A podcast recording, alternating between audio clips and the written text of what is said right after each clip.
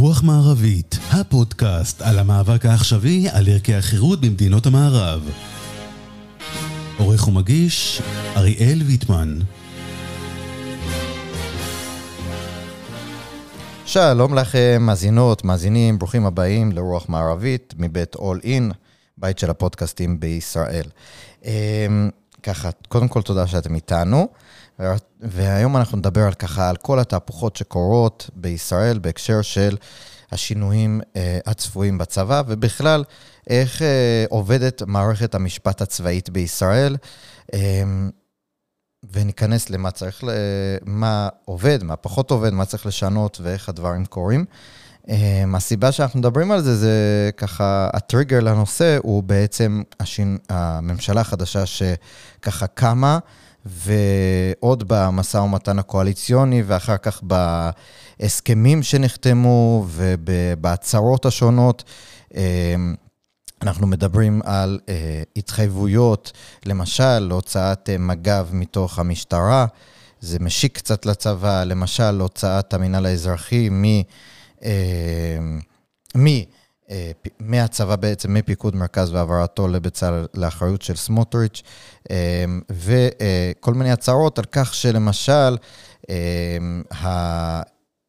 בעצם החיילים יזכו, ככה בן גביר, שר הביטחון הפנים, ביטחון לאומי הבא, אה, בעצם טוען שהחיילים יזכו להגנה יותר גדולה מתביעות משפטיות וכולי. אה, וככה, אז בעצם, אה, קודם כל, אנחנו מלא מלא הצהרות, אבל מה יתרחש או לא, אנחנו לא יודעים. ולפני הכל, כדאי קודם כל לדייק על איך הדברים עובדים כבר כיום. ובלי ככה להוסיף יותר מדי, אני רוצה להזמין את ה... מרואיין הבא שלנו, אה, עורך הדין רן כהן רוכברגר, אני מקווה שביטאתי את זה נכון, אה, סליחה, לא רון, רן אה, כהן רוכברגר. רן הוא בעצם היה הסנגור הצבאי הראשי, אלוף משנה במילואים, מבכיר עורכי הדין בישראל שעוסק במשפט פלילי, בדיני צבא וביטחון. אה, רן בעצם הוא האיש לדבר איתו על כל הנושאים האלה. ואז קודם כל, שלום לך רן, ותודה שהצטרפת אלינו. שלום, תודה על ההזמנה. אה, ואני רוצה לשאול אותך בגדול, קודם כל, שתתאר לי, סליחה על הבורות שלי, אני חושב שרוב הציבור לא כל כך מבין בעצם מה, מה השוני ואיך, ברור לנו שהצבא הוא שונה מאוד מהאזרחות, אבל מה בעצם השוני בין המערכת המשפטית הצבאית לאזרחית? מה אנחנו צריכים, מה מעניין, מה מעניין אותנו, איפה עדיף להישפט, נקרא לזה ככה? איפה עדיף להישפט? אז אה, עוד מעט נסכם את הדבר הזה. כן. אה, אבל אתה אומר בצדק שלפעמים יש אה, אי-בהירות לגבי ההבדלים בין המערכת המשפטית האזרחית לבין זו הצבאית, ואם נצלול פנימה, אז אפשר למעשה להבחין בין שתי מערכות שיפוט צבאיות, במרכאות או לא במרכאות. יש בתי המשפט הצבאיים ויש בתי דין צבאיים. בתי משפט נכון. צבאיים, אלה בתי משפט שבהם דנים ביהודה ושומרון, בעיקר פלסטינים, אה, בעיקר לפי תקנות ההגנה לשעת חירום וצווים של אה, מפקד הפיקוד, של אלוף הפיקוד, של אה, עניינים מרכז. של פיקוד מרכז, עניינים ביטחוניים. בעבר היו גם בעזה. נכון. של רצועת עזה, אבל זה כבר לא איתנו. אבל אנחנו נעשה פעם זום אין, אלא אם כן תרצה אחרת, במערכת בתי הדין הצבאיים. Mm-hmm. בתי דין צבאיים, שאלה בתי דין שפועלים לפי חוק השיפוט הצבאי, ושם דנים בעיקר חיילים. כן. לא רק חיילים, לפעמים גם אזרחים, אזרחים עובדי צבא, ולפעמים אנשי מילואים, ולפעמים אזרחים לגמרי, שמחזיקים תעודות הרשאה, למשל של נשיאת נשק, אבל הרוב המכריע זה חיילים, חיילים בסדיר, חיילים בחובה, קצינים, mm-hmm. מפקדים, אה, על עבירות פליליות.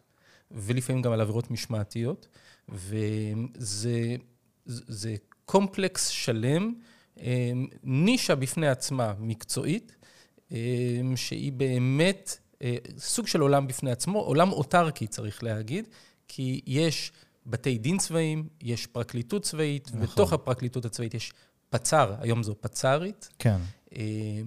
והיא למעשה המקבילה של היועצת המשפטית לממשלה, פרקליט, ופרקליטת המדינה במשולב, ויש תובע צבאי ראשי וסנגור צבאי ראשי, שהם המקבילות של הפונקציות באזרחות, ויש מצ"ח, שזה המקבילה של המשטרה, המשטרה. ויש בתי דין שהם המקבילות. למעשה זו מערכת מעין אוטונומית. כן. היא אומנם מתכתבת עם המערכת האזרחית והיא מערכת מקבילה. כלומר, חייל שעבר עבירה, אפשר להעמיד אותו אה, בתנאים מסוימים גם במערכת האזרחית וגם במערכת הצבאית. יש פה כל מיני שיקולים ומדיניות כזו, אבל אם מישהו אה, יועמד לדין, חייל לצורך העניין, בבתי הדין הצבאיים, אז כל המערכת מקיימת את עצמה. כלומר, נכון. נכון. הוא עשוי להיחקר על ידי מצ"ח. התביעה הצבאית היא זו שתגיש את כתב האישום. אה, אתה יכול הוא- לפנות אל מי שאתה היית, הסנגור בעצם, כמו הסנגוריה הציבורית בצבא. ממש ככה. אמ, חלק גדול מה, מהמועמדים לדין בצבא מיוצגים על ידי הסנגוריה הצבאית. הוא יכול לבחור להיות מיוצג על ידי סנגור צבאי או על ידי סנגור פרטי. נכון. והשופטים הם שופטים צבאיים, אה, משפטנים, ויש גם, וזה דבר אה, ייחודי, הוא לא קיים בבית המשפט הפלילי הישראלי, יש שופטי צד. שופטי צד שהם למעשה מפקדים, הם לא משפטנים בהכרח. אמ, אם, אם חייל מועמד לדין על עבירה, נגיד עבירת אלימות חמורה, או עבירת רכוש, או עבירות של הטרדה מינית, אוקיי. אז הוא יועמד לדין עם כתב אישום בפני בית הדין הצבאי, והוא יפגוש, ככלל, שלושה שופטים. מהם לפחות אחד משפטן, מהמם. שזה שופט צבאי, כן. אה, משפטן, משפטאי, לפי הכינויו בחוק השיפוט הצבאי, ולפחות שופט אחד שהוא לא, מש... שהוא לא אה, מתוך הפרקליטות הצבאית, אלא מפקד.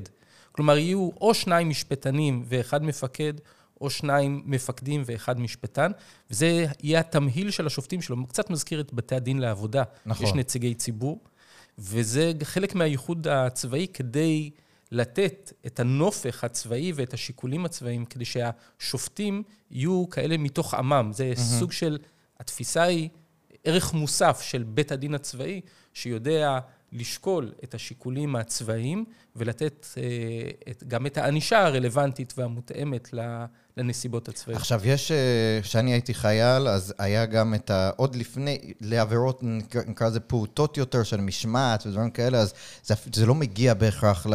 אתה נשפט אצל המפקד או אצל ה... נכון, אתה מתוודה כאן על עבירות שביצעת בזמן השירות? אה, הייתי חצוף, אבל לא, לא משהו פלילי. אני אומר, כאילו, לפני שזה מגיע לרף זה, אז אה, איך... זה, אתה יכול להישפט על ידי המח"ט, אתה נשפט על ידי המח"ט פעם, על ידי סמח"ט, לא משנה, כאילו... אז אתה זה... צודק. אה, כשאני דיברתי על מערכת המשפט הצבאית, אני התכוונתי למערכת המשפטית של עבירות פליליות. כן. אה, אבל מבחינה כמותית, מבחינה מספרית, חלק משמעותי מההליכים המשמעתיים, המשפטיים-משמעתיים בצבא, הם בתי דין, הם, הם, הם דין משמעתי. כן. מה שמוכר, טופס 630, הליך משמעתי.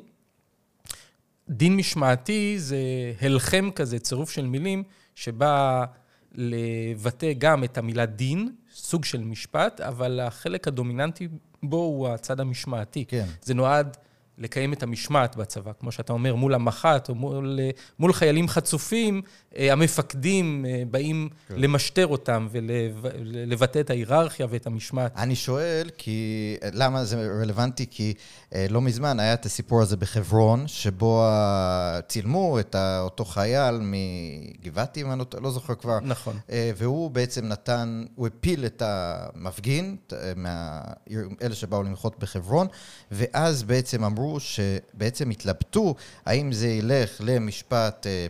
אה, משפט במצ"ח, זאת אומרת, האם הוא ייחקר במצ"ח, או שזה כבר ייסגר על ידי המפקדים שלו בשטח, מה שנקרא. אז הדוגמה שאתה נותן היא דוגמה טובה, כי היא משלבת פה את שני העולמות. כן. היו שם שני חיילים למעשה. היה כן. חייל אחד שהתבטא, נכון, ואמר על אמירות גביר, מסוימות על אה, בן, גביר- בן גביר ועוד. סדר. כן. אז הוא אמר דברים באופן מילולי, והיה חייל אחר שמיוחס לו. שהפיל והיכה. כן. עכשיו, הנה זה, זה מקרה בוחן טוב. מה שקרה באותו מקרה, החייל שאמר את הדברים, והתבטא והתייחס גם לעניינים פוליטיים וכולי, שזה אסור בצבא, נשפט בדין משמעתי על ידי מפקד, ונשפט למחבוש. אחר כך גם אה, ערר שלו אה, התקבל, והעונש, אה, גם הוגש גם ערר וגם בקשה להמתקה, והעונש הוקל. נכון. החייל, לעומת זאת, החייל השני, זה שהכה. שמיוחסת לו אלימות, כן. לא נשפט בדין משמעתי, כי זה אה, רף רף חומרה גבוה יותר, ולכן מצ"ח עורבו בעניין הזה. הוא נחקר בחקירת מצ"ח, ופה הפרקליטות צריכה לקבל החלטה, החלטה שעדיין לא התקבלה, האם להפעיל נגדו הליך משפטי פלילי, או האם להורות על אה, דין משמעתי. גם הפרקליטות יכולה להורות על דין משמעתי בהוראת פרקליט. אפשר להגיד שמתוך סך חקירות המצ"ח שמתנהלות, כן. ויש הרבה מאוד חקירות מצ"ח בשנה, בערך שליש מהחקירות יובילו את הפרקליטות הצבאית להגשה של כתב אישום בפני בתי הדין הצבאיים. בערך שליש יביאו לדין משמעתי. כלומר, אחרי שהפרקליטות הצבאית תבחן את חומר החקירה, היא תגיע להחלטה שהמכלול של הראיות והנסיבות והחומרה ברף הלא גבוה מצדיק נקיטת הליך, אבל לא הליך פלילי, אלא הליך משמעתי. עכשיו, אמ, אחד הדברים שמעניינים אותי, וגם אתה הזכרת את זה בהתכתבויות שהיו לנו לקראת הרעיון, זה כל הנושא של חובות וזכויות של חיילים, לעומת האזרחים. כולנו יודעים בתור אזרחים מה מותר, מה אסור, פחות או יותר, אה, ספר החוקים ברור לכולנו. מה השוני בין חייל, אני זוכר גם שהייתי חייל, אז אמרו, אתה רכוש צה"ל. זה, אני לא יודע אם זה בדיחה או שזה אמיתי, זאת אומרת, האם החייל באמת שייך לצבא מבחינה חוקית, הוא, אה, מה זה בפועל אומר, מה החובות שלו, מה הזכויות שלו. מה...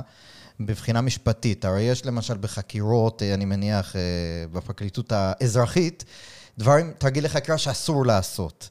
האם זה שונה בצבא? האם מותר להם יותר כי החייל הוא כאילו במרכאות רכוש צה"ל, או שזה באמת מקביל כמעט לחלוטין?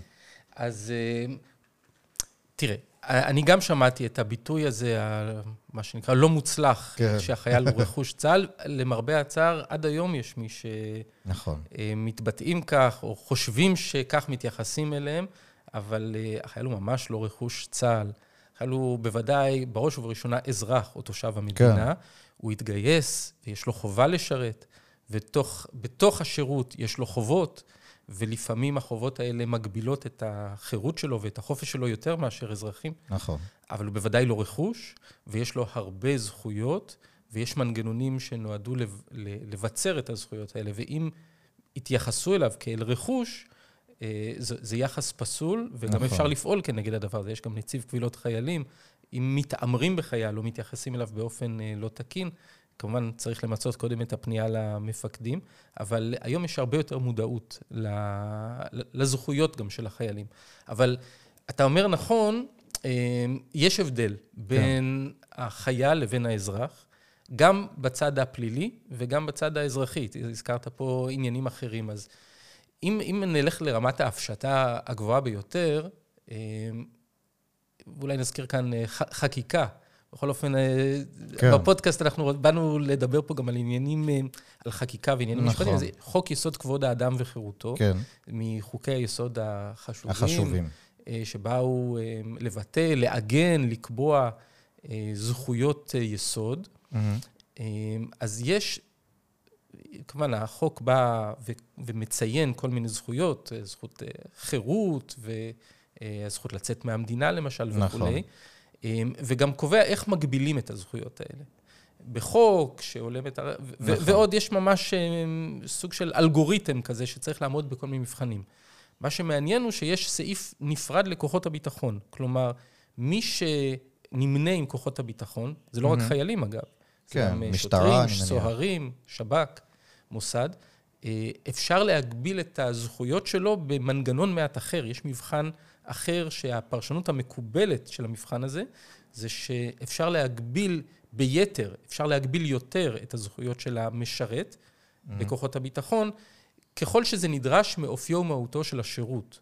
ובמובן הזה אפשר גם לראות, נגיד, חייל שמשרת. Mm-hmm. ברור שעצם השירות מטיל עליו מגבלות ואם הזכרנו פה קודם את חופש התנועה וחופש, וזכות יציאה מהמדינה. כן. אז ברור שהזכויות האלה שלו מוגבלות. נכון. הזכות, התנועה שלו מוגבלת. כשאתה היית בבסיס, אה, לא יכולת לצאת ממנו מתי שרצית. צריך אישור מהמפקדים. צריך אישור וזה... מהמפקדים, ואם, אה, ואם יצאת שלא באישור, אז, אז נשפטת על ידי הסמח"ט. עכשיו, גם אה, אזרח שהוא עובד במקום עבודה, גם עליו חלים כללים מסוימים, אבל מה יקרה אם הוא יפר את הכלל ו... יצא מהעבודה לפני הזמן, יכול להיות שיפטרו אותו, יכול להיות כן. שינזפו אותו, לא יכניסו אותו לכלא. כן. לעומת זאת, אה, הנה אתה, כשנשפטת אז, כשהיית צעיר ופוחז, כן. הסמח"ט יכול היה להכניס אותך אפילו לכלא, לשלול את החירות האישית שלך, הבסיסית ביותר. נכון. גם חיילים לא יכולים לצאת לחו"ל, כמו אזרחים, ועוד ועוד, ואפילו אנחנו עכשיו אחרי ימי הקורונה, אבל גם בהקשרים של קורונה, מבחינת ה... אנחנו יודעים שהיה פה פולמוס גדול לגבי חיסונים, נכון. לגבי בדיקות. גם בהקשר הזה ולגבי בדיקות רפואיות, אה, יש חובות מוגברות על חיילים לעומת אה, אזרחים. מה, אומנם- חייבו חיילים לא, חי- להתחסן? לא חייבו, לא חייבו להיבדק, ומי להיבדק. שסירב להיבדק, הפעילו עליו סוג של אה, מגבלות נוספות. אה, לא חייבו להתחסן, למרות שמבחינה פורמלית ייתכן שאפשר היה. אה, באמת? אגב, החיילים שמגיעים ללשכת הגיוס מתחסנים, וזה גם מתוך איזו חובה שמוטלת עליהם. אה, עכשיו, אז כל המנגנון הוא של חייל שנמצא בשירות הצבאי, זה מנגנון אה, שהוא נמצא מבחינה נורמטיבית אה, קצת מוחלש יותר מאשר אזרח, אבל בוודאי שיש לו זכויות והגנה, וכל הפגיעה בזכויות היא לא יכולה להיות שרירותית וסתמית וכוחנית, אלא רק מתוך רציונל שנועד לקיים את התכלית של השירות הצבאי. נכון. כלומר, אי אפשר סתם להגביל זכות כי אתה חייל ורכוש צה"ל כביכול, אלא אם יש טעם והצדקה, אז אפשר לפגוע בזכויות. הפגיעה המשמעותית ביותר בזכות של חייל היא אפילו, במובן הבסיסי ביותר של צבא, האפשרות לפגוע בחיים. כן. לשלוח לקרב, כשמפקד אומר לחייל להסתער, מה המשמעות של הדבר הזה? שהוא מורה לו לסכן את חייו. אה, שזה בוודאי הביטוי הקיצוני ביותר של נכון. פגיעה בזכויות, אבל זאת התכלית. נכון. אז כאילו, אוקיי, הבנתי מה אתה אומר. בעצם, כשאתה מתגייס, אתה... גם ה mindset הוא מאוד שונה. זאת אומרת, אתה נכנס לתוך המערכת בידיעה שהחובות, שהזכויות שלך והחובות שלך משתנים. המאזן הזה משתנה מאשר אזרח. עכשיו, ב- לאורך השנים, אני, אנחנו מדברים עכשיו רפורמות שאולי יעשו, לא יעשו בתוך ה... זה. לאורך השנים נעשו כל מיני רפורמות במערכת המשפט הצה"לי, אה, כאלה ואחרות. אתה יכול קצת לתאר את השינויים שנעשו לאורך השנים ומה היו התוצאות שלהם, או שאנחנו לא... כן, אז, אז למעשה, המשפט הוא תמיד אה, דינמי וזורם. נכון. לא רק המשפט הצבאי כמובן, אלא כל, אה, כל יום יש דברי חקיקה חדשים בכנסת, גם בהקשר הפלילי לפעמים, וגם נכון. בהקשרים האזרחיים, וזה לא דילג על הצבא. מהמם. אם נדבר על אה, חוק השיפוט הצבאי, כן. שהוא למעשה, הוא משנת 55, הוא מאוד ותיק, הוא, הוא החליף את פקודת השירות הצבאי, שעוד אה, אה, ליוותה אותנו, היא שריד עוד של הנורמות שהיו עוד בארגון המנדט. ההגנה, אה, של ההגנה, צבא הגנה לישראל, כן. זה מבוסס מבחינה נורמטיבית על הרבה מאפיינים של אה, ארגון ההגנה. וחוק השיפוט הצבאי של שנת 55 בא לעשות איזה רוויזיה ותיקונים וכולי. אה, ומאז היו לו הרבה פאצ'ים, הרבה תיקונים. אה, יש עשרות תיקונים לחוק השיפוט מי הצבאי. בעצם המחוקק של החוקים האלה? אז זו שאלה מצוינת. אה, הרמטכ"לים? יש, אמרתי חוק השיפוט הצבאי, והמילה הראשונה שם היא חוק. כן. זה חוק, הכנסת. זה חוק של הכנסת, אה, וככל חוק של הכנסת, מי אה, עושה את השינויים? הכנסת. אבל, ו- וכל השינויים שנעשו, כמה עשרות שינויים, שעוד מעט אני, שאלת על רפורמות כן. ושינויים, אז הכנסת הכריזה על שינויים והורתה על שינויים ועיגנה אותם בחוק, אבל מלבד החוק, חוק השיפוט הצבאי, כן. יש עוד הרבה אה, קביעות נורמטיביות, עוד הרבה, עוד הרבה בסיסים נוספים שקובעים חובות שהם מתחת, ל, מתחת לחוק. הוראות פיקוד עליון, כן. פקודות מטכ"ל, שהרבה חיילים מכירים, נכון. ויש אה, הוראות אפילו של זרוע, הוראות חיל אוויר, הוראות אה, אכ"א, הוראות הפרקליטות הצבאית, נכון. במדרגים נמוכים יותר, אבל הם גם מחייבים, ויש גם פקודות, פקודות קבע ועניינים שכאלה. כלומר, יש אה, מכלול שלם של חובות אה, על חיילים, ולמרבה השמחה, במהלך השנים, במעלה השנים, היו לא מעט שינויים ותיקונים שבאו להגביר את, ה, את הזכויות של החיילים, לצמצם את הפגיעה. אם נדבר, אם דיברנו קודם על מעצרים, כן. אה, והאפשרות להגביל חירות של חייל, בש, בשנים הראשונות של המדינה, ול, ולא רק בשנים הראשונות, עשרות שנים, אפשר היה לעצור חייל מעצר ראשוני על ידי מצ"ח. כשמצ"ח באו ועצרו חייל, אפשר היה לעצור אותו לעשרות ימים לפני שהוא רואה שופט. עשרות... סתם לעצור אותו? זאת אומרת... לא, היה חשד לא, שהוא ביצע אבל- עבירה, אבל לפני שתהיה ביקורת שיפוטית של שופט, כן. היה אפשר לעצור אותו לעשרות ימים, וזה הלך והתקצר, היום הלך כמה והתקצר. יכולים? אה, היום, היום, והנה, זה אחד השינויים, זה, זה הלך וירד, זה הגיע גם לבג"ץ. כן. הבג"ץ הראשון שביטל חוק של הכנסת, והזכרת פה כל מיני ביקורות, כן. גם שאנחנו יודעים שזה בשיח הציבורי, גם נכון. של הממשלה המתהווה, אה, ביקורת ציבורית, פסקת התגברות וכולי. החוק הראשון, הבג"ץ הראשון שביטל חוק של הכנסת, סעיף חוק של הכנסת, היה בהקשר של חוק יסוד כבוד האדם וחירותו, בהקשר צבאי, שבוטל סעיף חוק ש, אה, שאמר שאפשר לעצור חיילים במעצר ראשוני עד 96 שעות. וואו. זה כבר היה אחרי שזה צומצם וצומצם וצומצם לכדי 96, וזה ירד ל-48 שעות. ועכשיו, אה, אחרי שבג"ץ למעשה קבע שאין, אה, אה, זה לא מידתי, הפער הזה בין הסמכות של המעצר באזרחות לבין הסמכות המעצר נכון. בצבא, וצמצם את זה, המשכנו עוד כברת דרך. והיום למעשה, בעקבות גם הליכים משפטיים נוספים, זה עומד מבחינה מעשית על 24 שעות. כלומר, היום חייל שנעצר, מעצר ראשוני, כלומר על ידי שוטר שעוצר אותו כן. וחוקר אותו ורוצה להאריך את המעצר שלו, זה 24 שעות, בפועל. לא הכל עוד עוגן בחוק, אבל מבחינת הפרקטיקה והמדיניות זה 24 שעות. כמו אזרח, כלומר, אם אתה מחר חלילה תיעצר על ידי שוטר, צריכים להביא אותי להארכת מעצר. הארכת מעצר תוך 24 שעות, אז במובן כן. הזה יש יישור קו בין החיילים לבין האזרחים, וזה אה, סוג של וקטור כזה שמלווה את הצבא בהרבה מובנים. עדיין יש פערים משמעותיים כן. בין חיילים לבין אזרחים באכיפה, אבל בהקשר הזה, הנה זה צומצם. עכשיו, אתה מבין, אה, בתור מי שמתעסק בזה עשרות שנים כבר בתחום הזה, אתה מבין את הרצון אה, בעצם של כל מיני גורמים לב, אה, להקל, או... ב, הם, אם אני ראיתי את ההודעות לתקשורת של השותפות העתידיות, בהקשר הזה, בעצם הטענה שלהם הייתה שמאוד מאוד אה, קל להגיש, הצבא מגיש אה, חקירות וכתבי אישום על כל מיני פעולות שחיילים עושים תוך מילוי תפקידם, והמטרה של מה שהם רוצים להביא, אנחנו עוד לא ראינו כמובן את החקיקה ולא יודעים את הסעיפים של ההצעות שהם רוצים, אבל בגדול הם רוצים, אני מבין, להקשות על היכולת להאשים חיילים או לפתוח בחקירות נגד חיילים על פעולות שנעשות תוך כדי מילוי התפקיד, המבצעי נקרא לזה. נכון, ראינו שבהסכמים קואליציוניים כאלה ואחרים, כן יש אזכור של הדבר הזה. אה, צריך להגיד שזה לא דבר חדש, מעת לעת יש ביקורת שנשמעת. יש ביקורת שנשמעת וטענה, טענות בוטות לפעמים, נכון. אה, שהחיילים אה, מפחדים אה, מהפצ"ר יותר מסינואר. אתה מזדהה עם זה? יש בזה איזשהו אמת? לא, אני חושב, קודם כל, מלבד הסגנון, שצריך כן. להקפיד על, ביק- נכון. על ביקורת עניינית, ובוודאי אף גוף אינו חסין מביקורת, נכון. ולפעמים יש ביקורת נכונה. וכמו שאמרתי קודם, יש הרבה תיקונים שהיו נכונים במעלה הדרך, ועכשיו מברכים עליהם. אה, הצבא בעבר נלחם בעתירה של אליס מילר נכון. ל- להצטרף, לשרת. לשרת, להתקבל למיונים כ- בצוות אוויר. בקורס טיס, ו- והפסיד, וטוב שהפסיד, ועכשיו הוא מתגאה בהישג כן. הזה. אז לא צריך אה, לפחד מכל ביקורת ומכל אה, ניסיון לשנות. אבל בהקשר הזה, אם אנחנו עושים, אה, אם מתמקדים בשאלה הזו לגבי חקירות בהקשרים מבצעיים, אז זו שאלה ש- ששבה ועולה, היא העסיקה אותנו עוד בעניין של אלאור עזריה, נכון. אה, ובמקרים אחרים. ובעופרת יצוקה, אני זוכר, היו כל מיני תיקים יצוקה, שנפתחו, ואנשים נכון. ביקרו את זה, כל מיני דברים שהיו. נכון, כל מיני, אה, אה, כל מיני מקרים. חקירות בעקבות ירי של נכון. כוחותינו שהביאו לפגיעה בבלתי מעורבים.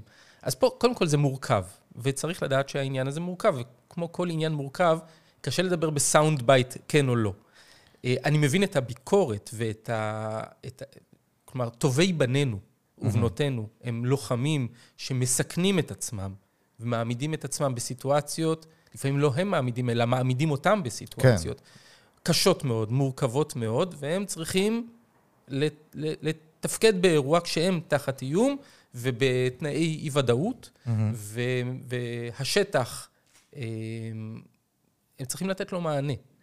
ו- ולפעמים נעשות טעויות. אין מה לעשות, נעשות טעויות, וטעויות הן בלתי נמנעות כשמדברים על אה, תנאי קרב, או תנאים של אה, איום שמישהו ניצב בפניו. או גל פיגועים, ואז גל המתח פיג- עולה, כאילו. ובוודאי מתח עולה, ואנחנו שמענו על טעויות בזיהוי, כן. גם טעויות מצערות מאוד, לפעמים שבהם- גם יהודים, כאילו, גם ישראלים. של ישראלים, לפעמים פגועי נפש, או אנשים, נכון.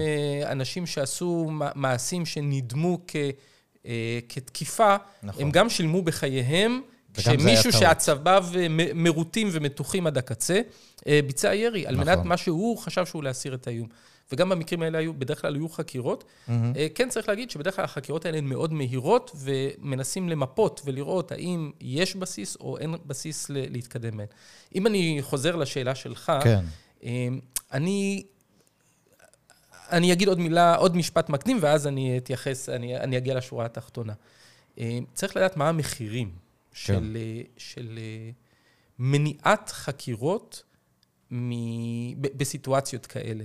אנחנו צריכים לזכור שאנחנו לא, לא עם לבדד תשכון, נכון. אנחנו בתוך משפחת העמים, עם ביקורת אה, מוגברת וגם לא הוגנת בדרך כלל עלינו, אה, ופוקחים עלינו עין באופן ביקורתי, ולא פעם מחפשים אותנו, והסיכון הוא תמיד שיגררו, אה, מתוך מוטיבציות שליליות אה, ואנטי-ישראליות לפעמים, יבנמו את זה, זאת אומרת, יהפוך את זה למשהו בינלאומי יבנמו במקום בדיוק. פנימי בתוכן. והכלל הוא של המשפט הבינלאומי, שאפשר לאהוב את זה או לא, ואני חושב שטוב שאנחנו חלק מה... נכון. בגל... ויש גלובליזציה, ואנחנו לא... אנחנו- אנחנו ב-2023. כן. אה, וצריך להבין, להסתכל למציאות בעיניים. ואם, ומבחינת הכללים של המשפט הבינלאומי, מדינה שלא חוקרת את עצמה ואת אנשיה ואת כוחותיה באופן ענייני וכן וביקורתי אמיתי, יפקיעו ממנה כן. את, ה, את העניין הזה ויבנאמו את זה. אפשר להעמיד את אה, אנשיה וחייליה לדין בערכאות פליליות בינלאומיות. ומנגנון הגנה ש, מפני הדבר הזה הוא ש, שכל מדינה תקיים אה, מערכת אה, אובייקטיבית, עצמאית. עניינית, עצמאית, בלתי תלויה, שתבדוק ותחקור כן. כן. באופן ענייני ונוקב כשצריך, וגם תעמיד לדין כשצריך.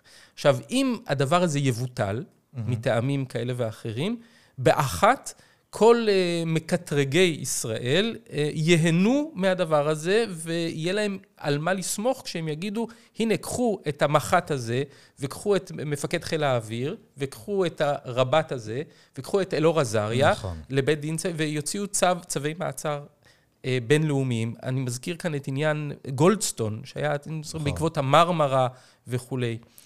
מה שהיה ביקורת אה, נוקבת, ושוב, לא פעם בלתי עניינית, אפילו גולדסטון עצמו נאלץ להתנצל. אה, ו- אבל חלק מהטענות שעלו, זה שישראל לא חוקרת את עצמה באופן בלתי תלוי ו- וענייני. ואחר כך היו ועדות, וכדי לא להלאות את המאזינים, אה, אה, אני רק אזכיר, ועדות טירקל וצ'חנובר, נכון. ש- שבאו, אה, קודם כל, השורה התחתונה שלהם הייתה שככלל, מערכת חוקרים. המשפט הצבאית היא, היא בלתי תלויה ובלתי עניינית, ואז- ועוד עשו תיקונים וחידודים וחיזוקים לדבר הזה, בין היתר אה, שאפשר להשיג על החלטה של הפצ"ר ליועץ המשפטי לממשלה בהקשרים מסוימים, כדי ש, שלא יגידו שהצבא רק חוקר את עצמו, וזה אינטרס ראשון בעלה- במעלה של מדינת ישראל, כדי שלא... אה, ש, ש, שבחורינו הטובים, בחורותינו הנהדרות, לא ימצאו את עצמם בסיכון שאנחנו לא רוצים להיות שם. וצריך גם ל- להסתכל על, על, על המספרים עצמם. הן הרבה מאוד חקירות מצ"ח. אה, קודם כל, אנחנו היינו רוצים שכשיש מעשים שהם לכאורה לא תקינים, יחקרו. או שיש, שיחקרו ויבדקו. למרות אי הנוחות ואי הנעימות בדבר, לפעמים אולי לא צריך לעשות את זה, לפעמים די לתחקר, אבל כשיש מעשים שהם לא נורמטיביים, או על פני הדברים יש חשד, אז צריך לברר, ורובם ככולם של התיקים האלה... בסוף נסגרים. בסוף נסגרים. מתי הועמדו לדין חיילים אה, על עבירות בהקשרים מבצעיים?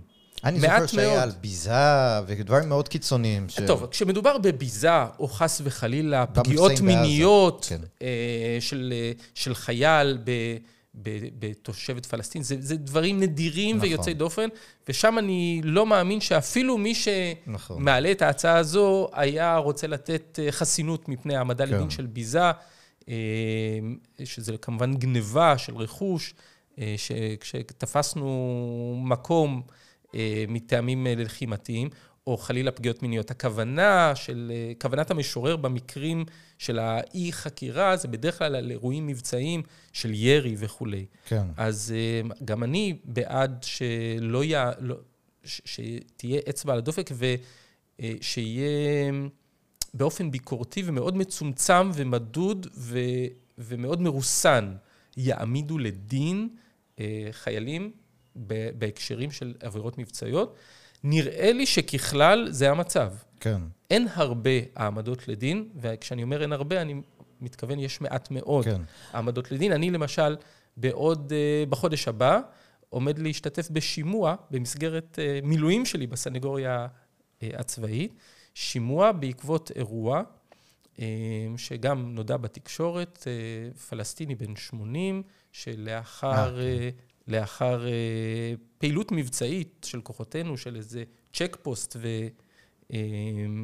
וסוג של חיפושים, אירוע כמובן מצער, לא טוב, מהמם. אה, שצריך להפיק ממנו הרבה לקחים.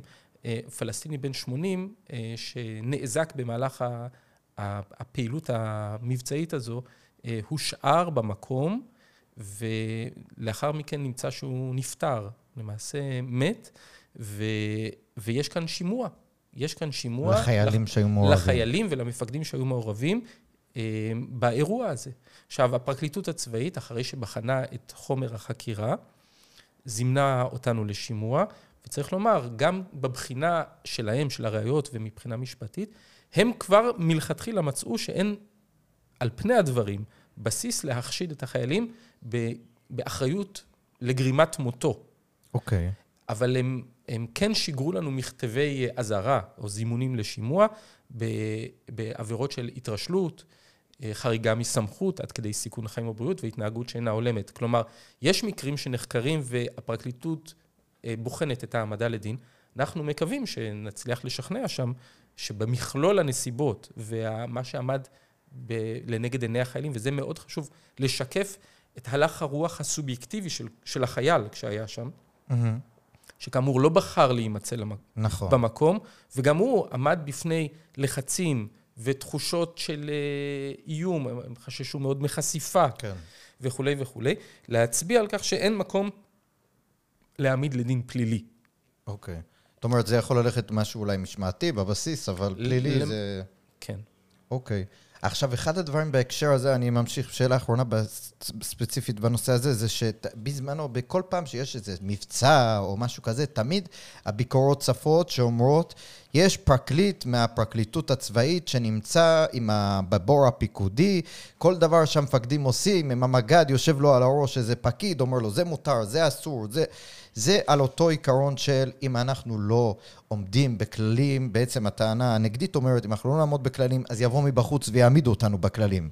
אמ, אבל מצד שני, כאילו יגידו לך, זה, פה, זה יכול לפגוע במבצעיות, זה יכול לפגוע במה מותר, מה אסור בהקשר ממש מבצעי, להיכנס, איפה מותר לראות, מתי מותר לראות, וזה, זה, אתה מרגיש שאולי, נניח, יש איזה מקום לרפורמה, איפה להכניס את ה, מה שנקרא את המשפטנים, לאיפה להוציא אותם, או שלדעתך המצב כיום בהקשר הזה הוא יחסית סביר?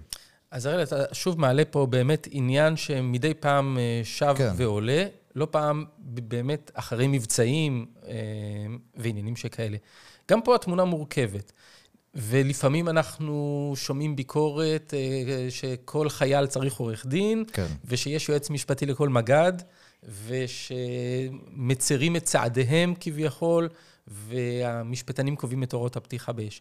ממה שאני מכיר, ואני, ואני מצוי היטב במה שקורה בצבא, הרוב המוחלט של המפקדים מוצאים דווקא תועלת ו- וטעם טוב בייעוץ המשפטי בהקשרים האלה, ואני אסביר. אם הזכרת פה מה שקורה בב, בב, בבונקרים, בבור, כן. אז גם, גם לי יצא להיות יועץ משפטי בבור, כן. בגיס הצפוני. זה באמת בור? לא פעם זה, לא פעם זה באמת בור, אוקיי. כן. בור, אה, כלומר, אה, מקום ממוגן, כן. לא פעם במקום שהוא באמת... אה, מתחת לאדמה. עמוק עמוק מתחת לאדמה, כדי לשמור על הרציפות התפקודית. כן. ושם אה, היועץ המשפטי שנמצא בחדר, אה, לפעמים בהקשרים של אה, מטרות. מטרות מותרות לעומת מטרות בעייתיות, נכון. אה, ולפעמים זה בהקשרים של אה, אה, המותר והאסור. יש כל מיני הקשרים שהצד המשפטי הוא, הוא, הוא נכון ונחוץ. לפעמים מפקדים רואים בזה טעם לא רק מהסיבה המשפטית והערכית וטוהר הנשק, אלא אפילו מהבחינה המעשית, מהבחינה התועלתנית של... למה? של ש... הארכת משך שעון הלחימה. אנחנו זוכרים לצורך העניין מה היה בכפר כנא, שהייתה טעות ש... בלבנון. ב... כן, שפגענו במשפחה, או כשיש אה, פגיעה בבלתי מעורבים, אה, זה עלול להוביל להפסקת... אה, לח- האשראי הבינלאומי. האשראי הבינלאומי, אה, לצמצם את האפשרות של צה"ל לפעול כן. אה, ולמצות את הפעולות שלו. זה בוודאי שגם מבחינה ערכית ומהותית ומוסרית, יש לנו רצון למעט ככל הניתן בפגיעה בבלתי מעורבים, בחפים מפשע. אה, ולפגוע באופן המושכל ביותר והמדוד ביותר כן. והאפקטיבי ביותר רק במבקשי רעתנו, במחבלים ובמשתפי פעולה איתם.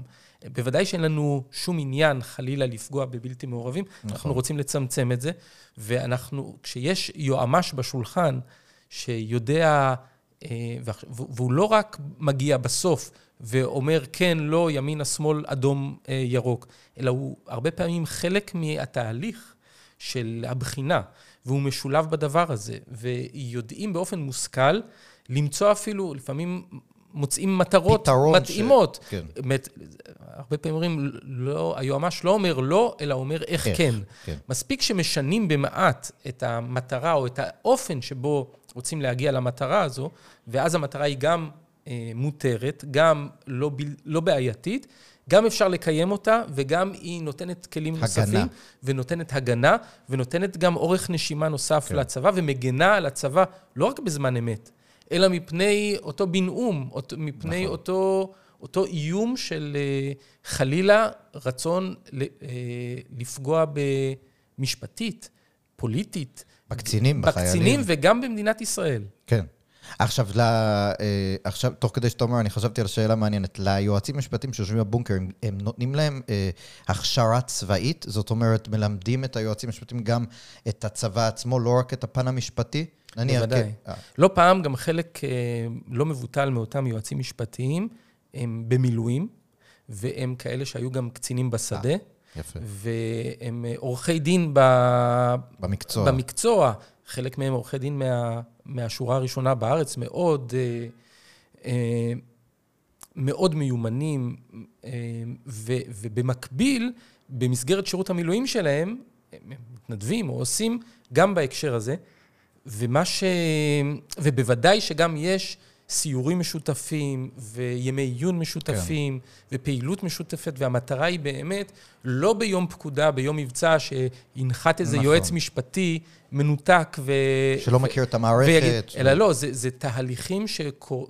שלמעשה מתרחשים באופן שוטף כן. לאורך כל השנה בתרגילים, אה, ליצירת שפה משותפת, אמון ושיתוף פעולה נמשך, כדי שבאמת בזמן מבצע, בזמן אירוע, בזמן לחימה, המערכת תדע לתת את המענה הנכון. אה, וזה גם מהבחינה המבצעית וגם היועץ המשפטי הוא מישהו בא לסייע למפקדים, כפי שיש אה, דובר ויש רופא ויש לוגיסטיקה, במובן מסוים כך יש את היועץ המשפטי שנותן את, ה, את המעטפת את המעטפת ואת עוד כלים אה, שהם נדרשים היום במערכה.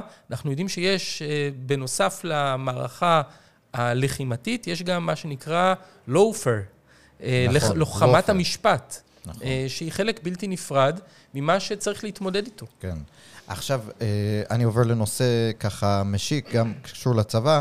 אה, בשנים האחרונות, אה, למעשה, עוד כשאני הייתי חייל, אני זוכר, כבר התחיל כל הבלגן לגבי השירות המשותף בין דתיים חילונים בכל נושא, בעיקר זה היה אז בתחום ה... אה, בנות ובנים, אה, פתאום פתחו בשנים האחרונות את היחידות המעורבות, זה יצר מתחים מסוימים בין חיילים דתיים לחילונים, אה, גם שירת נשים, אם אתה זוכר, בקורס קצינים, אני בטוח שאתה זוכר, בקורס קצינים היה את הקצינים, הסוהרים שקמו ויצאו באמצע... איך הצבא מבחינה, קודם כל, האם יש כאן איזשהו אירוע, א', ברור שיש כאן אירוע משמעתי מסוים, כי חיילים, צוערים, קמים באמצע ומפרים את ה... נקרא לזה את הפקודות באותו רגע, אבל מעבר לזה, האם המערכת המשפטית הצבאית, וגם כשאתם, כשהמשפטנים הצבאיים מדברים עם הפיקוד, איך הצבא בעצם מכיל את המורכבות הזאת, גם מבחינה משפטית וגם לא מבחינה משפטית? איך, איך ראיתם את זה? אז אכן מורכבות, it's complicated, כן. מה שנקרא, ו... הסוגיות האלה הן צפות ביתר שאת בשנים האחרונות, נכון. אבל הן מלוות את הצבא שנים ארוכות ארוכות. צריך לזכור שהסוגיה, לצורך העניין, של שירות נשים, בעבר היה כביכול נון אישו. נשים היו גם, הזכרנו קודם את המחתרות, כן. והיום uh, יוצא לי לשמש בהתנדבות כיועץ משפטי של ארגון מורשת ההגנה. אה, כן. אז, אז uh, הייתי באירוע לאחרונה ש... Uh, נשים לוחמות אה, מהשנים האלה, לפני קום המדינה, או בשנים כן. הראשונות, כי היום הן בנות 80 אה, ו-90 אה, ויותר, נכון. מספרות בגאווה על החלק המשמעותי שלהן בלחימה. אז כלומר, אין, אין חדש תחת השמש בהקשר הזה, וגם בשנות המדינה הראשונות היו לוחמות ו, ותומכות לחימה וכולי, ובאמת במעלה השנים, רואים את ההתבססות ואת המשך הכניסה של חיילות לתפקידים משמעותיים בצבא. הזכרנו קודם את אליס מילר, שגם פתחה את הדלת לרבות רבות, אבל התהליך יש הזה... יש עכשיו בג"ץ, דרך אגב, עם הטנקים, אה, אם אני נכון, לא טועה. נכון, הטנקיסטיות ו-669, נכון. ואתה הזכרת קודם בצדק את, אה, את המעברים וקרקל, נכון. ו... וסוגיה שעומדת על הפרק. ו... היא מעוררת גם, אה, אנחנו, בתוך עמנו אנחנו חיים, אנחנו יודעים שיש גורמים שהם מאוד ביקורתיים כלפי כן. העניין הזה מצד אחד. יש מי שטוען שאין מקום לדבר הזה מכל מיני סיבות, חלק מסיבות אה, אידיאולוגיות והפרדה וענייני דת, וחלק מסיבות... אה, מבצעיות נקרא לזה. מבצעיות, אה, לא יכול להיות שנפגע במבצעיות הצבאית רק בשם... השוויון. השוויון והרצון לאפשר אה, לבנות אה, לשרת. מצד כן. שני, יש ביקורת אה, מהעבר האחר. ש... אה, למה לא הכל פתוח? אני לא חושב שיש אמירה למה לא הכל פתוח, אבל למה לא מספיק פתוח. Okay. אוקיי. ויש גם טענה שגם כשפותחים, אז הנה, הזכרת פה קודם משהו שנגע ל-669, אז בהליכים שעכשיו מתנהלים בבית המשפט העליון, המדינה, אפילו הרמטכ"ל הזכר את הדברים האלה לא מזמן. אה, ונקבעו קריטריונים שבהם כן ישולבו, אבל הקריטריונים מאוד הם קשים. מאוד מאוד מצומצמים, משקלים מאוד, משקל המשרתת צריך להיות מאוד גבוה, גובה כן. מאוד גבוה.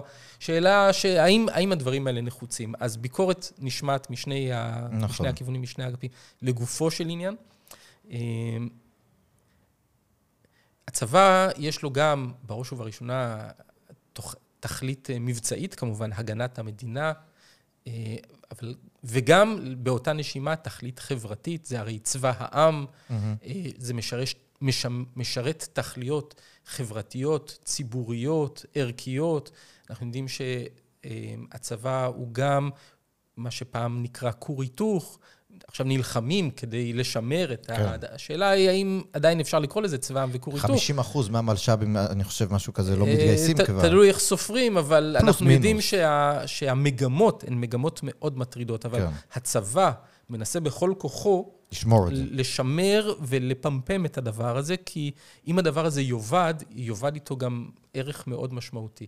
ובוודאי שהצבא הוא גם מקפצה להמשך החיים אה, באזרחות.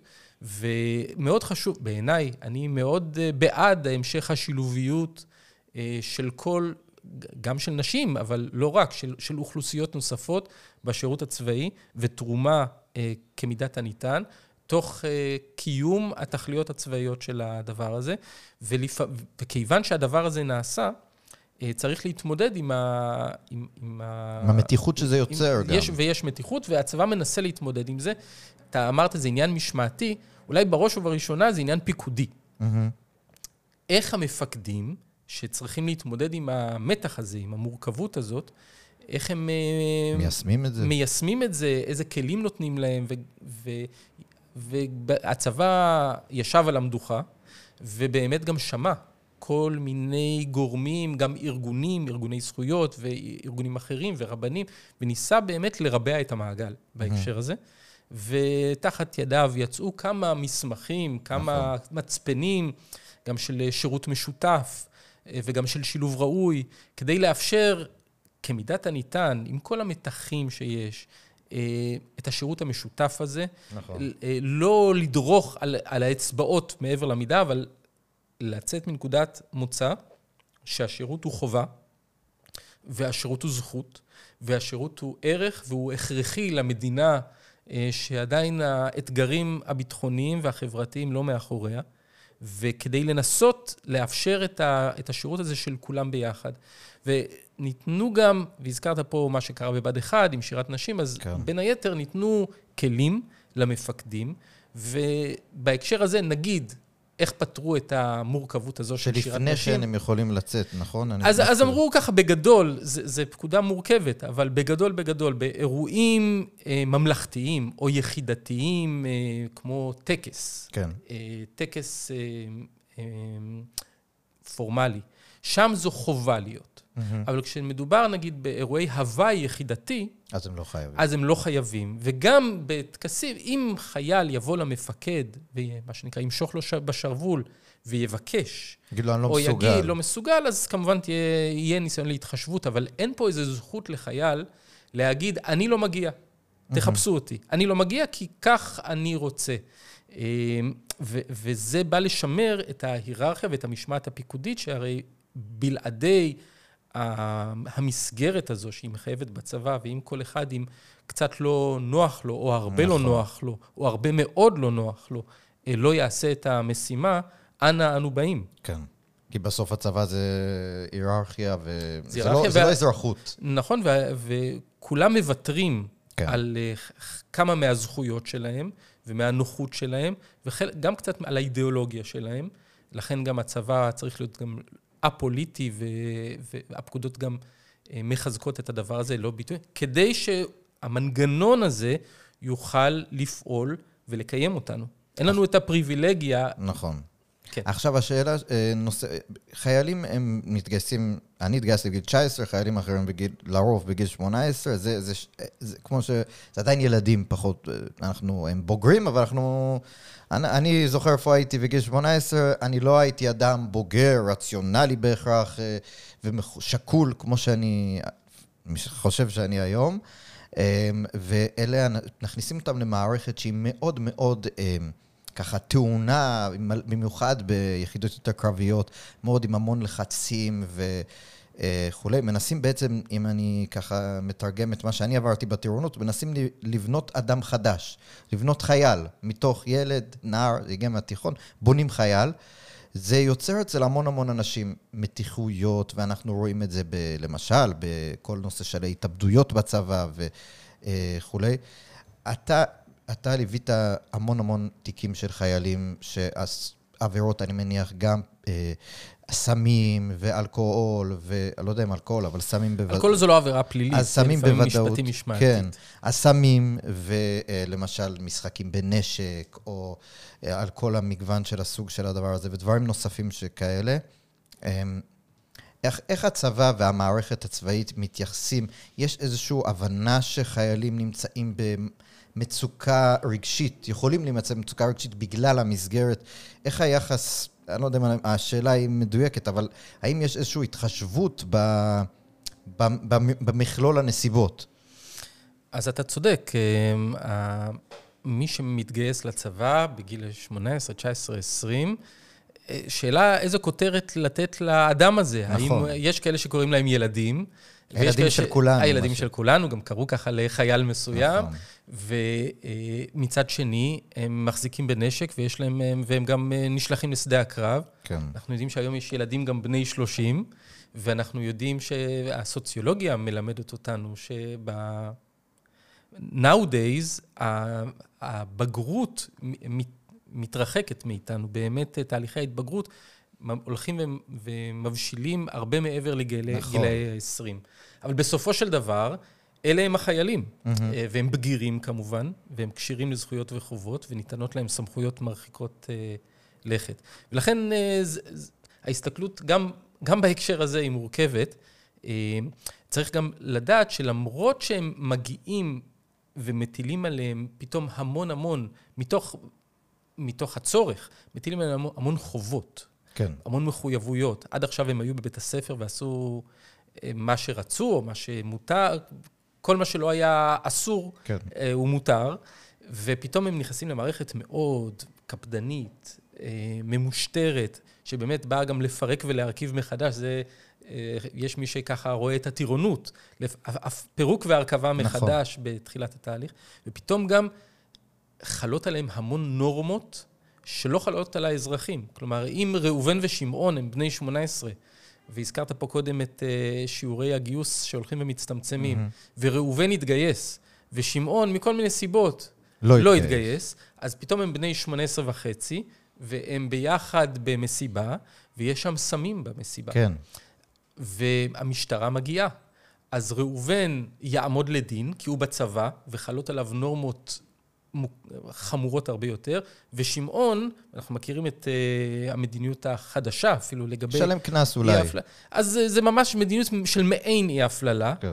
אה, יש עליהם קנס אולי, ולעומת זאת, אה, אה, החייל אה, ייחקר במצ"ח, חקירה ארוכה, קשה, אה, תוך פגיעה בזכויות שלו, גם בחקירה, נכון. נבירה בפלאפון שלו, ודגימות שתן, וחיפושים וכולי, והוא יהיה עצור אולי, כנראה, והוא אולי יעמוד לדין, כנראה, כן. ואולי הוא יישלח לכלא, ועניינים של רישומים פליליים.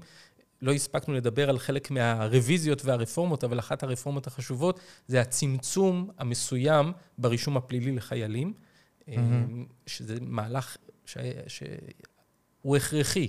הוא עדיין לא מבטל את ההבדל בין חיילים לאזרחים, אבל הוא לפחות מצמצם אותו, הלך כברת דרך וצמצם את הפער הקשה, החריף והלא מוצדק שהיה בין חיילים לאזרחים. אבל חיילים בצבא, הדרישות מהם הן מוקפדות וקשות הרבה יותר, לא רק בצד הפיקודי והמשמעתי, אלא, ופה אני נכנס, אה, אה, שם את כובע הסנגור כן. שלי לרגע, בהקשרים הפליליים. נכון. חלות עליהן הרבה יותר נורמות פליליות, ומדיניות אכיפה נוקשה הרבה יותר.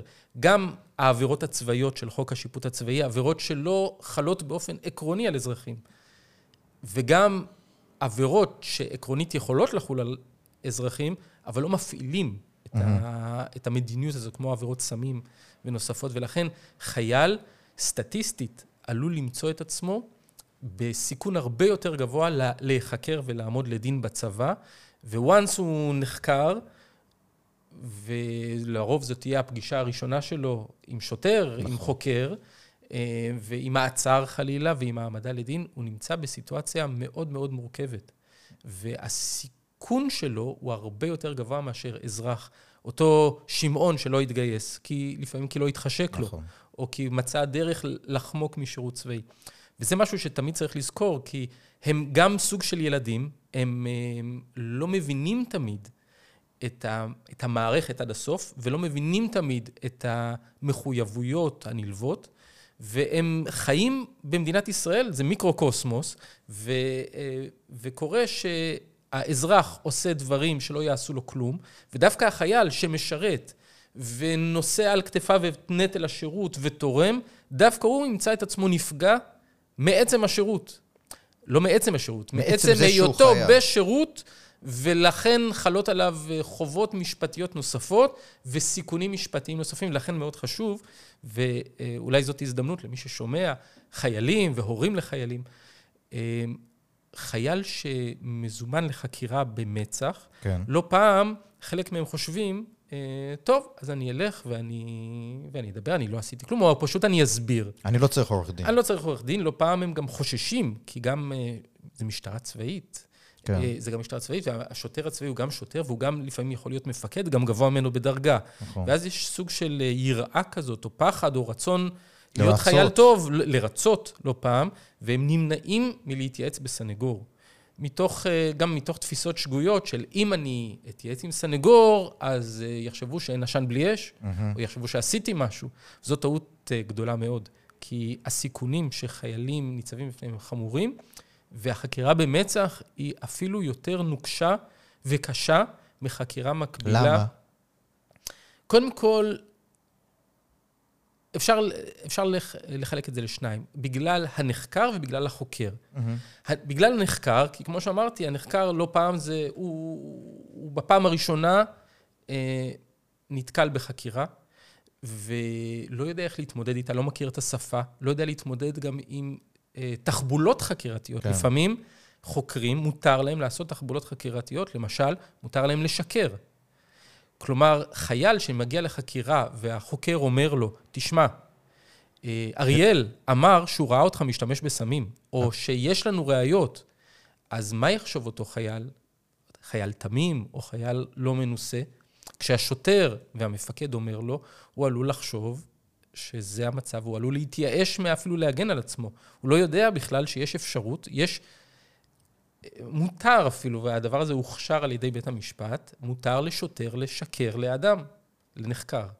אז המיעוט, הסוג של הנחקרים, שמים אותה, זה שם אותם בפוזיציה מוחלשת. נכון. וגם החוקרים, הם חוקרים, צריך להגיד את זה, הם צעירים יותר.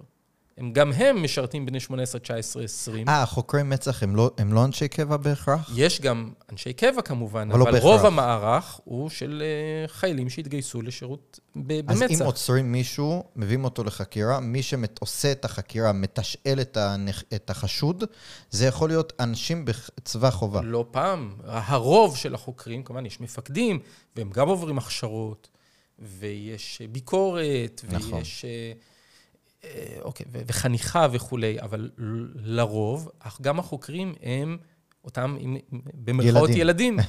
אה, עוד פעם, רובם ככולם אה, עושים את העבודה שהיא עבודה חשובה. נכון. אה, מצ"ח עושים עבודה חשובה מאוד. אה, התכל... אה, לולא גורמי חקירה, אה, איש את אה, רעהו חיים בלעו, כן. נכון? אבל לפעמים גם, וצריך להגיד את זה, אה, כאשר מדובר בחוקרים צעירים, ולפעמים לא מבינים עד הסוף את הכוחות שנמצאים, לפעמים מתלהבים, ולפעמים לא מנוסים מספיק, ולפעמים גם מתוך אה, אמונה יוקדת בצורך אה, לבאר את הצבא, נגיד, מנגע הסמים, כן, יכולים לעשות פעולות שחוקר מבוגר יותר לא היה עושה. נכון. והחקירות בצבא, וזה, צריך לדעת את זה כל נחקר, הן ממושכות הרבה יותר מחקירה באזרחות.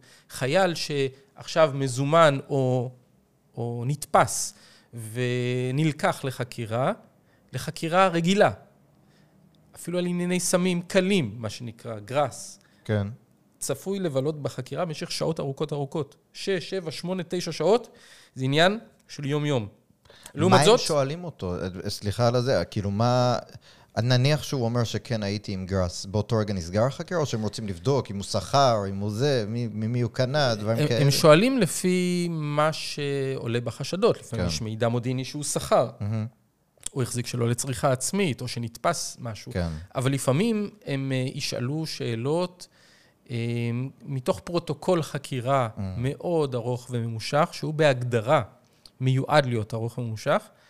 אה, הציניקנים יאמרו שהוא ארוך וממושך בין היתר כדי קצת לשבור את רוחו של להתיש החייל. אותו. להתיש אותו, ואנחנו יודעים שמחקרים מלמדים שאחרי שלוש שעות של חקירה, רוחו של האדם, נשבר. גם האדם ה- החסין יחסית, עם הרזיליאנס יחסית, אה, זה מתערער, לא יודע אם נשבר, אבל נסדק.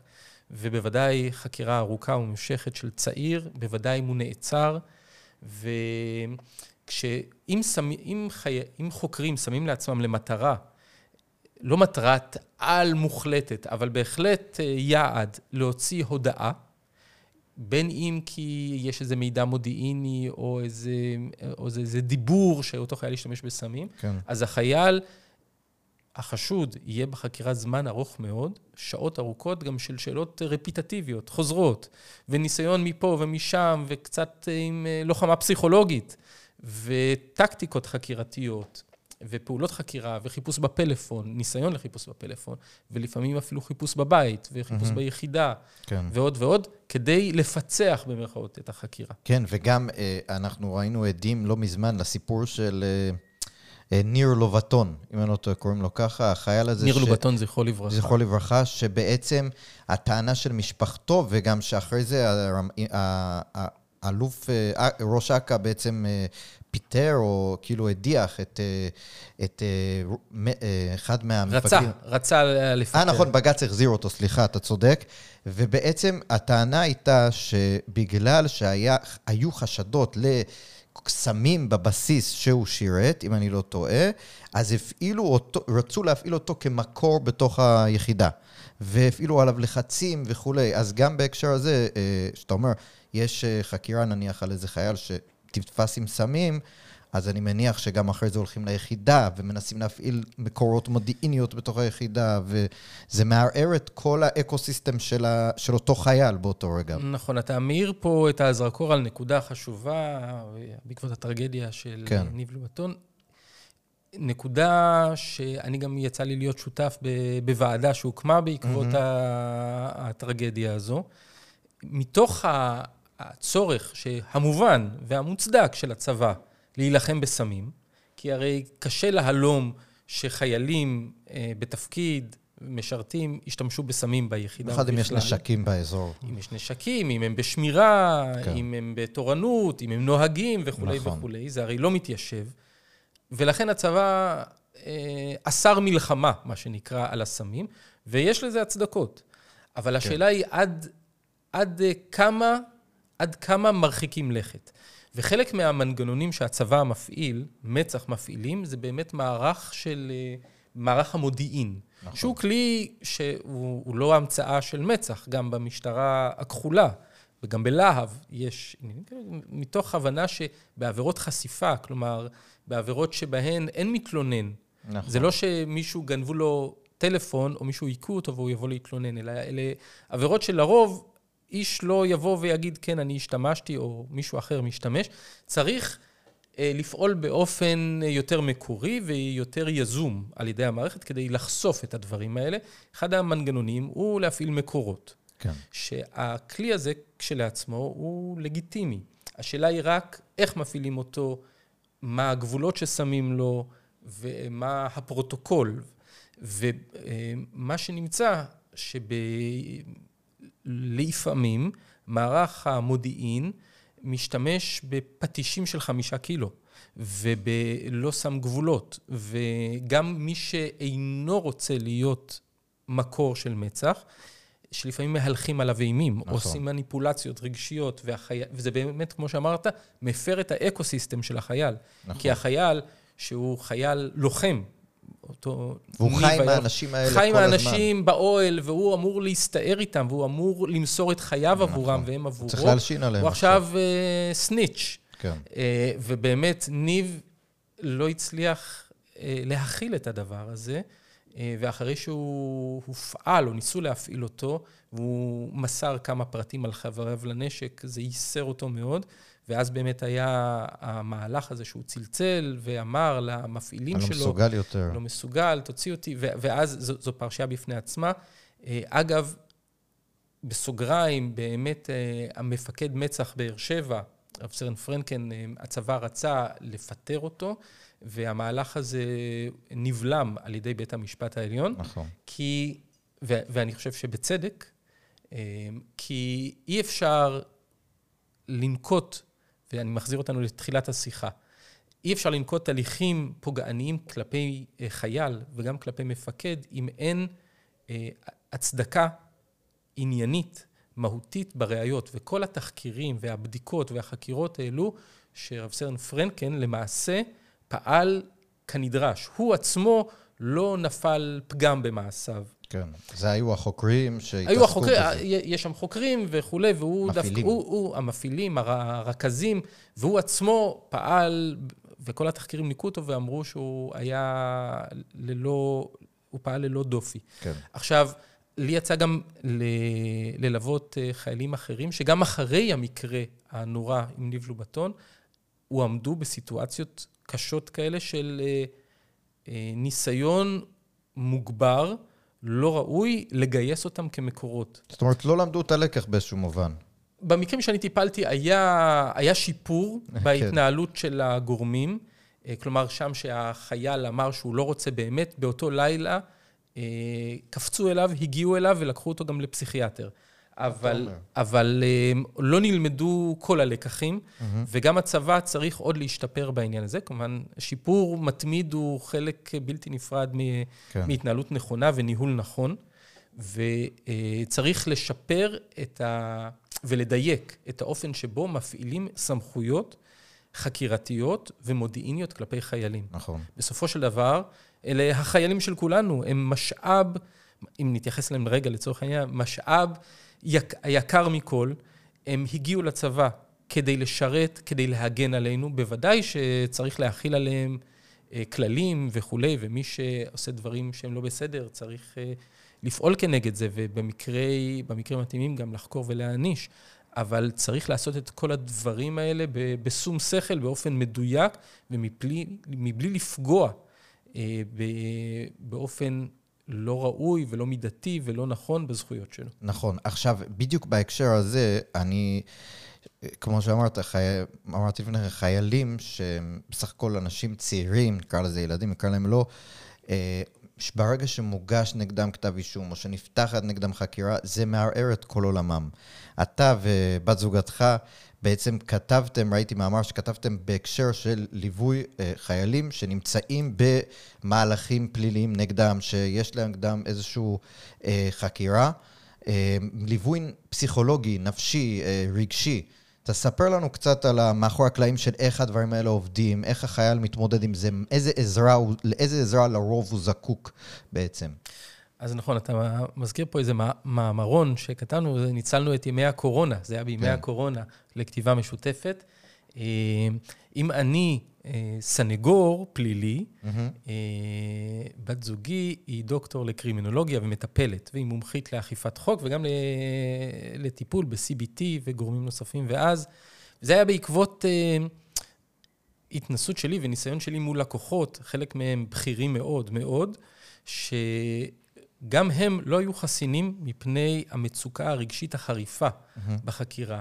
ואם אלוף משנה או תת-אלוף, או גם אלוף, נכון. שהוא אדם שרגיל להיות במצב של שליטה וכוח, אה, נקלע לחקירת, אה, לחקירה פלילית, פתאום כל עולמו מטולטל, והוא בוכה, והוא לא יודע את נפשו, וגם משפחתו, ופתאום גם הילדים שלו חוזרים הביתה ואומרים, אה, במיוחד במקרים שזה מתפרסם, שהוא נחקר, אומרים, אומרים על אבא שלי שהוא ככה ואחרת.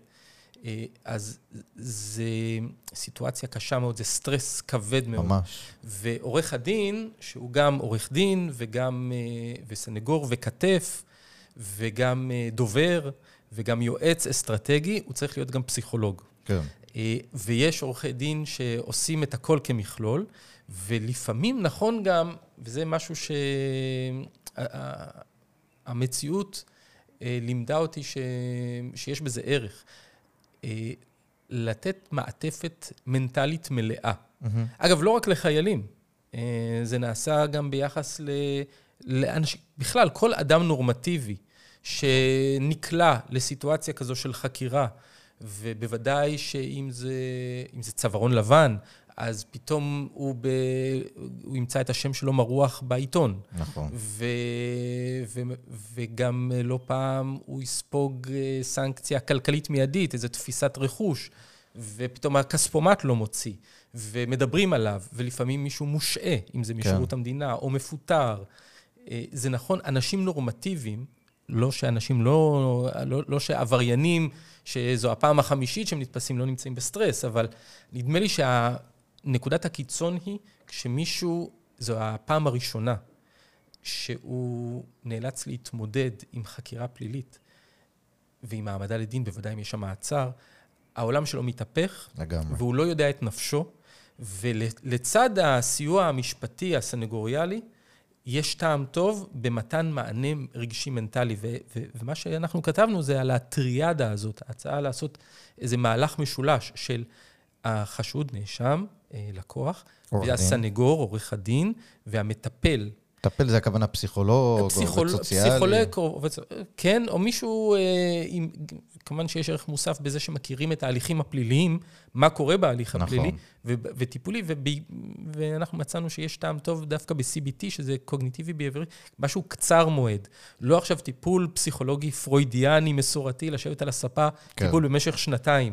אין זמן. אין זמן, צריך כן. לתת מענה לקושי הנפשי המיידי. לא פעם, אגב, המענה הזה זה ל-well-being גם של האדם וגם של משפחתו, כן. וזה גם הכרחי לחיזוק, לחיזוק הנפש של האדם תוך כדי החקירה. כי דווקא בשלבים הקשים האלה של החקירה ושל המעצר, הוא צריך להיות בשיאו, כדי לעמוד איתן ולתת תשובות אה, אינטליגנטיות ונבונות ונכונות לחוקרים, ולעמוד למשפט ולחקירה הנגדית. דווקא ב- בשיא השפל שלו, הוא צריך להיות בשיאו נכון. המנטלי, וזה מאוד מאוד קשה. כן. ודווקא אז צריך את הסעד הנפשי הזה. וזו אותה כתיבה ש... כן. שדיברת אבל, עליה. אבל זה, אתה חושב שהעובדה שרוב ה- אה, האנשים שבאמת, מה שנקרא הנורמטיביים, שפתאום עולמם נופל עליהם ביום אחד, הם, אה, הם מקבלים את הסל, זאת אומרת, איך הם מתמודדים עם זה שהם לא מקבלים? לרוב, אני מניח, פסיכולוג, CBT, עובד סוציאלי, לא נמצא איתם. זה משפיע על, למשל, אנשים שנותנים הודעות שווא, אנשים שהם, אה, סתם אני זורק, אנשים שלא מסוגלים מנטלית לעמוד בחקירה ונכנעים מראש כזה. אז לצערי אני חושש שכן. כן, אה, אני חושש שהיעדר אה, כוח, כוחות, לעמוד בתהליך הזה, מובילים לפעמים להודאות שווא, גם אם בחקירה, ואם גם במשפט, כי כשמישהו מוגש נגדו כתב אישום, הוא בשימוע לפני כתב אישום, וגם הפרקליטות אומרת לו, אם תודה, נכון. אז אנחנו נסכים להסדר טיעון מקל. כן. עכשיו, הוא ב- ב- ב- בדילמה גדולה מאוד. לצורך העניין, הוא זועק את חפותו. אבל הוא יודע שאם הוא יתעקש לנהל משפט... אה, אז זה- הסיכון זה- עולה. כמובן, יש סיכון, ואנחנו מכירים את הסטטיסטיקות, נכון. אבל זה גם ייקח שנה, אולי שנתיים, ואם זה תיק צווארון לבן, אז מה קורה עם כל התפיסה של הרכוש שלו? נכון. איך הוא ינהל את העסק שלו? אה, ו- וזה להיות בלימבו הזה, בסחרחרה הזו כל כך הרבה זמן, והדילמה היא קשה. האם לוותר לפעמים על, על האמת שלך ולהסכים להודות במשהו רק כדי לסיים את הסיוט הזה, כן. גם עם תשלום מחיר ול- והודאה, או ללכת עד הסוף. ומהניסיון שלי, עוד פעם, גם מאחורי הקלעים, שאני מדבר עם אנשים, יש אנשים שפשוט תש כוחם, אין להם כוח. ואין להם כוח, אין להם, אין להם את היכולת, אין להם את האוויר להמשיך בתהליך הזה, ואם יהיה יותר ליווי מנטלי, זה יכול להיות אולי לא לחסן לחלוטין מפני החשש הזה, אבל זה יכול לעזור מאוד לאנשים אה, לתת, אה, ואנחנו קראנו לזה מישהו לרוץ איתו. נכון. אה, לרוץ איתו מישהו שיהיה לצדך, מישהו שייתן לך כוחות להתמודד עם, ה, עם הנטל הזה, עם העומס הזה של ההליך, שהוא אולי הסיטואציה הקשה ביותר, אני כמובן לא מדבר על טרגדיות אנושיות של מוות ומחלות קשות, אבל אם אני שם את, ה, את העניינים הרפואיים וה, והחיים בצד, הסיטואציה של העמדה לדין פלילי היא מהסיטואציות הקשות ביותר שעלולות ליפול כן. על אדם, שמאבד את עולמו באחת, והוא נמצא בסיוט מתמשך. זאת אומרת, אתה מעריך, אני, סת- אני פשוט קצת, אה, זה מדכא לשמוע, כי אתה בעצם אומר שיש אנשים... אני רואה שנפלו פניך ככה. לא, כי מה אתה בעצם אומר? שיש אנשים שבגלל שזה פשוט סיטואציה בלתי אפשרית, מנטלית ו, ומשפחתית ואפילו כספית, גם, אני מניח, נכון, ברגע גם- שאתה זה, אתה לא בעבודה, אתה משלם לעורכי דין, אתה... אין לך כבר כוח, תש כוחך, אז אפילו אם אתה באמת לא... אתה לא אשם, אתה נקרא, לא יודע, אני לא... אתה לא, זה לא, מה שאתה מאשים אותך זה לא נכון, אתה הרבה פעמים תגיד, אין לי כוח, בוא נודה, נקבל את העונש הכי פחות שאפשר להשיג במשא ומתן עם הפרקליטות ונסיים עם זה אני כבר. אומר את זה חד משמעית, ובהמשך לאמירה שלך, אז אני מחדד. לפעמים זה לא לא אשם לחלוטין, חף מפשע לחלוטין ולא עשה דבר, לא בסעיפים. אלא לא אשם במידה כן. שהפרקליטות מייחסת. אם הפרקליטות ייחסה עבירה של אה, המתה בקלות דעת, אז אולי אתה לא אשם בזה, אלא בגרימת מוות ברשלנות. אם הפרקליטות אה, ייחסה עבירה של אה, אה, גניבה בהיקף מסוים, אולי אתה אשם בפחות. אם הפרקליטות אה, רוצה סעיף מחמיר יותר מסוג פשע, אולי נכון וראוי וצודק שהסעיף יהיה פחות יותר, או שהעונש יהיה פחות יותר. אה, אבל לפעמים אנשים פשוט מאבדים את... אה, את הכוח- את את הכוחות. הכוח, מאבדים את הכוחות, זה תהליך שואב אנרגיה. כן. שואב אנרגיה לא רק מהאדם עצמו, אלא גם ממשפחתו ומסובביו. כן. ולפעמים אה, גם המשפחה אומרת, אה, די, תעזוב את זה ותחזור נכון. אלינו. בוא נחזור לחיים. אני מכיר אנשים שסובבים את המשפט שלהם במשך שנים ארוכות. אנחנו יודעים שתחנות הצדק טוחנות לא הכי מהר, נכון. ולפעמים... בישראל במיוחד, הימשכות תהליכים, זה המון שנים לפעמים משפטים. יש הימשכות הרבה הליכים, זמן. כן היו אה, כל מיני יוזמות חקיקה ותיקוני נכון. חקיקה, וגם שם עוד לא נאמרה המילה, אני בעד שיצומצמו ויגודרו אה, משכי הזמן שבהם אה, יימשכו ההליכים, ו... אבל גם אם יגדרו את זה לשלוש שנים, שלוש שנים כאשר אדם חווה את זה יום-יום, שעה-שעה, והוא חווה סבל אה, כבד, יש שיאמרו, הוא הביא את זה על עצמו. אבל קודם כל צריך לזכור, חלק מהאנשים, אה, עומד, לכולם עומדת חזקת החפות. נכון. וחלק מהאנשים, אה, גם אם הם עשו משהו, זה לא בדיוק מה ש... ובכל אופן, יש כאן עינוי דין. ואנשים, אנחנו היינו רוצים שאנשים, אה, יהיה להם יומם בבית המשפט, ושלא בגלל אה, ייאוש יודו במה שאולי הם לא עשו, אלא שיודו אם, אם באמת הם עשו, ואם לא, אז שהאמת תתברר. נכון. ואנחנו צריכים להימנע ממצב שבו בגלל אה, סטרס כבד וחוסר כוחות וריקון אנרגטי, אה, ו, וכל התהליכים הנלווים האלה, the process is the punishment. נכון. אה, בגלל זה אנשים יימנעו מ... מ... להגן על עצמם, או יגידו לסנגור, אני לא קח את יכול הדיל יותר. הכי טוב ובוא כך, נלך. אני לא, אני לא יכול יותר, אינני יכול עוד. כן, אה, פשוט בוא נגמור עם זה. כן. ו- ובהקשר הזה, לפעמים כשיש מי שרוצה להילחם על האמת שלו, צריך דלק אנרגטי, צריך אורך נשימה, נכון. ובהקשר הזה אה, יש טעם טוב גם בעורך דין וגם בליווי עזרה נפשית. מנטלי. כן, כן. חשוב מאוד. זה גם, אה, אתה אומר, בנוסף, אה, אה, דיבר, ראיינתי פה את אה, נורית ליטמן, אחת השאלות שרציתי לשאול אותה ולא הספקתי, היה שכמה אנשים להערכתה, כי הרי אנחנו שומעים בארצות הברית למשל את ה-Innocence Project וכל הדברים האלה, של יש כמויות אנשים שלכאורה חפים מפשע, לא לכאורה, מצאו ב-Innocence כן. Project, מצאו אנשים חפים מפשע. נכון, אבל לכאורה היו אשמים, בדיוק, הואשמו, אבל- נכון. הורשעו, אבל... אה, לכאורה הואשמו הורשעו והורשעו, והיום בדיעבד, בעקבות מאבקים של פעילים בעצם, שממש מתנדבים לזה ותרומות, הצליחו להוכיח שזה לא הם. הם לא אשמים בעבירות שהם בגינם יושבו בכלא. הודאות שווא והפללות שווא, כן. שהן בלתי נמנעות בהליך האנושי המשפטי אז הזה. רציתי לשאול אותה, כמה אנשים להערכתה יש בזה? בסוף זה לא, הרעיון נמשך ונמשך ולא הגענו לזה. אבל אני אומר, כמה באמת להערכתך יש פה מסה קריטית, או שאנחנו... אז, אז קודם כל, ברור שיש, שיש כאלה. תמיד יהיה, יש, השאלה. יש, אה, אה, שאלו את אה, פרופסור בו- בועז סנג'רו, הוא נכון. נקב בעשרה אחוזים. ויש מי שחושב המון. שמדובר רק באחוז, או בחצי אחוז, אבל גם הרבה. זה המונים, זה אלפים. אני מזכיר כאן את הכלל, ה...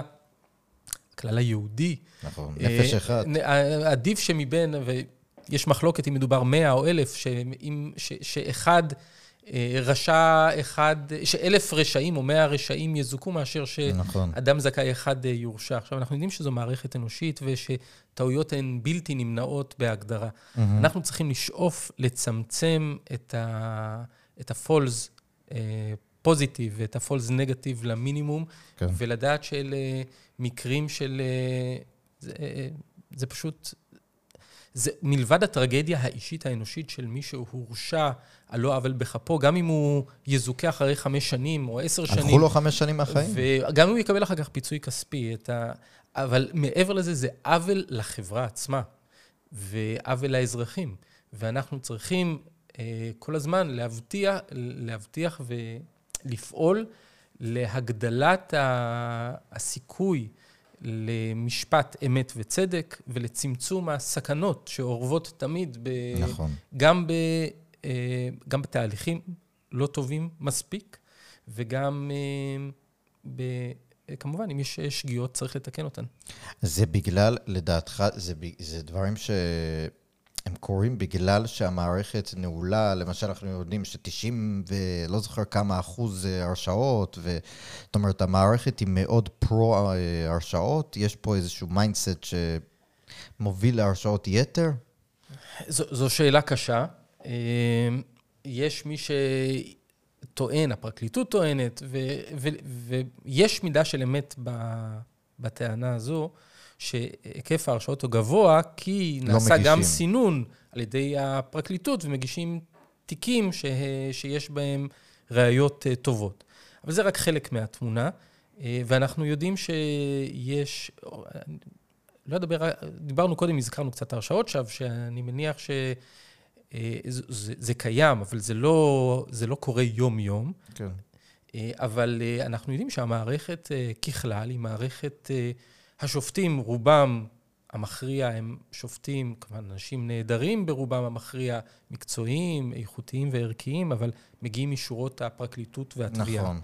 ו, ויש, ויש הסללה מסוימת והסתכלות, עוד פעם, סובייקטיבית כנה, אבל הסתכלות שהיא... קטגורית. קטגורית, קשה להימנע מהדבר הזה. ו... ושאנחנו, והחקירות הן בשיטה הישראלית, אה, אה, זו, זו שיטה ששנויה במחלוקת, היא חלק מפרוטוקול החקירה הישראלי, זו חקירה שכשהיא מסמנת מישהו אה, כחשוד, mm-hmm. אז לפעמים יש בסיס ראשוני לסמן כחשוד, אם בעקבות איזה עד ראייה או מידע מודיעיני, אבל once מישהו סומן כחשוד, אז המערכת החקירתית, הפרוטוקול החקירתי, השיטה החקירתית היא לנסות לאסוף ראיות, להוכיח את האשמה.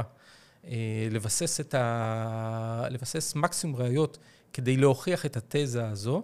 כמובן, בצד העיוני, בצד העקרוני, החוקרים, המשטרה מחויבת לחקירה אובייקטיבית, לחפש את כל כיווני החקירה, לחפש אה, אה, עוד חשודים, לחפש אליבי וכולי, אבל המציאות מלמדת שעדיין אה, הניסיון המשמעותי ביותר של חוקרים הוא לחלץ הודאה כן. ממי שהם רואים כחשוד, ורוב החקירה נעשית בחדר החקירות ולא בחוץ. כן. לא באיסוף ראיות. זה בגלל עצלנות המשטרה, נקרא לזה? אני חושב שזה, קודם כל זה נובע מה, מאותו פרוטוקול, מאותה תפיסה חקירתית, אה, שלא פעם, עוד פעם, אני מאמין שחלק מהחוקרים באמת, אולי רוב החוקרים מאמינים באמת ובתמים כן. ש, שהם תפסו את החשוד. נכון. ואז הם רק צריכים, רק רוצים... להוכיח לא, את זה. פשוט לא, שהוא, שהוא יודה בזה. כן. לא יודע אם זו רק עצלנות, יש כאן, זה קודם כל נוח יותר, וזה בטח. קשה הרבה יותר לצאת ולחפש, אה, ולא תמיד גם יש אה, ראיות נכון. בחוץ. אבל צריך, צריך תמיד לזכור ש... אנחנו נימנע מהרשעות שווא ככל שיש יותר ויותר יותר, אה, ראיות אובייקטיביות, חיצוניות, נכון. פורנזיות, ולהישען במידה רבה, או במידה מקסימלית על ההודעה, זה אה, טומן באופן אינהרנטי סיכון, ונכון שצריך תוספת ראייתית להודעה, אבל קל מאוד, קל מאוד להשיג ולהציג תוספת ראייתית כזו. ובהינתן שיש הרבה מאוד מעצרים במהלך אה, חקירה, ואנחנו הזכרנו פה קודם איך ההליך, ובוודאי המעצר, בוודאי המעצר בתנאי המעצר קשים. הקשים, המייסרים, שמענו רק לאחרונה, ניר חפץ ואחרים. נכון, הפשפשים. פשפשים, וה... פקפקים. ו... כן. אבל אפילו, אפילו אם לא מדובר במזרן, אה, בחדר שורץ פשפשים, אלא רק, במרכאות, מישהו שנמצא ארבעה ימים במעצר, כן. עם כל מה שעובר לו בראש, וכל ה... כל הקושי הבלתי נמנע הזה, והרצון לגמור עם זה. ולפעמים אומרים לו, בוא, תסיים. תודה וזהו. והוא רוצה רק לצאת מהמעצר, וחלק חושבים, בוא, אני... אז במשפט אני אסביר, והשופט נכון. יאמין לי. אה, אז צריך, בעיניי, להעדיף כמידת הניתן לא להישען על הודאה, בוודאי לא על הודאה בלבד, אלא כמה שיותר ראיות רחבות יותר, נכון. אה, אובייקטיביות, אה, חיצוניות, פורנזיות בוודאי. ולצמצם למינימום את התחבולות החקירתיות שעלולות לייאש את האדם. בחדר החקירות. בחדר החקירות. אם אומרים למישהו, מצאנו טביעות אצבע שלך, או מצאנו DNA שלך. וזה לא נכון. וזה לא נכון, הוא עלול... אה, להודות. הוא עלול לחשוב שאין טעם. נכון, אה, להילחם על חפותו. אין טעם להילחם, ואולי אפילו, אולי מסיבה אחרת, הוא, הוא יראה לשקר ולהגיד שהוא היה במקום אחר, ואפילו השקר הזה יסבך אותו. נכון. והרי לא אמורים להעניש מישהו בעבירה פלילית. כי הוא שיקר מחמת... אז זה מאוד מורכב, לגמרי. אי אפשר להקיף את הכל כאן. בזמנו. דיברתי עם, uh, הזכרת את בועז סנג'רו, אז הוא, הוא אמר לי, יש כל כך הרבה מחקרים על ההודעות בחדר החקירה, שמאות, אנשים הרבה פעמים יודו סתם. זאת אומרת, יודו למרות שזה לא הם. זה ממש, כאילו, רואים את זה במחקר, שככל שהבן אדם ירגיש גם יותר מותקף ויותר, כאילו, עם הגב לפינה, אז הוא פשוט יודע כדי אה, לרצות גם הרבה פעמים את החוקר. זה נכון, ו... זה, זה נכון בוודאי, בעיקר ביחס לאוכלוסיות מוחלשות. כן. קטינים, אה, אה, כאלה גם חיילים בהקשר הזה, כשאתה אמרת. אתה יודע, חיילים הם סוג של בגירים צעירים, הם כן. דומים לקטינים. אבל בוודאי אנשים עם בעיות נפשיות, מהגרים, בני מיעוטים. זה ידוע, בני מיעוטים, כאלה שהשפה לא שגורה, נכון. כאלה שהם במצוקה. לצורך העניין חיילים בודדים, כאלה כן. ש... אה, אז בוודאי, ובוודאי אנשים נורמטיביים, שזו הפעם הראשונה שהם כן. נתקלים בחוק, אלה, אלה מי שמועדים יותר mm-hmm. להודעת שווא. ועוד פעם, זה לא חייב להיות הודעת שווא אה, ב-100 אחוז. כן. זה יכול להיות שאפילו מישהו יודה במעבר למה שהוא עשה. כן. אה, אם זה כדי לרצות, אם זה כדי לאשר את הדברים של החוקר, אם זה כיוון שמטיחים בפניו, והוא, והוא כבר... הוא מאשר את הדברים. Mm-hmm. כן. איזה, אה, זאת אומרת, חוץ מהעניין של אה, לסיכום, אני ככה, אנחנו לקראת סיום, אבל איזה בעצם רפורמה, אם היית צריך ככה לייעץ ליאיר לוין, שר המשפטים הבא, בהקשר הזה, מה אפשר לעשות כדי לצמצם את הדבר הזה? אז דיברת על, למשל, שהמשקל שיינתן ל... אה, לראיות, להודעות ב, אה, יהיה פחות יותר נניח.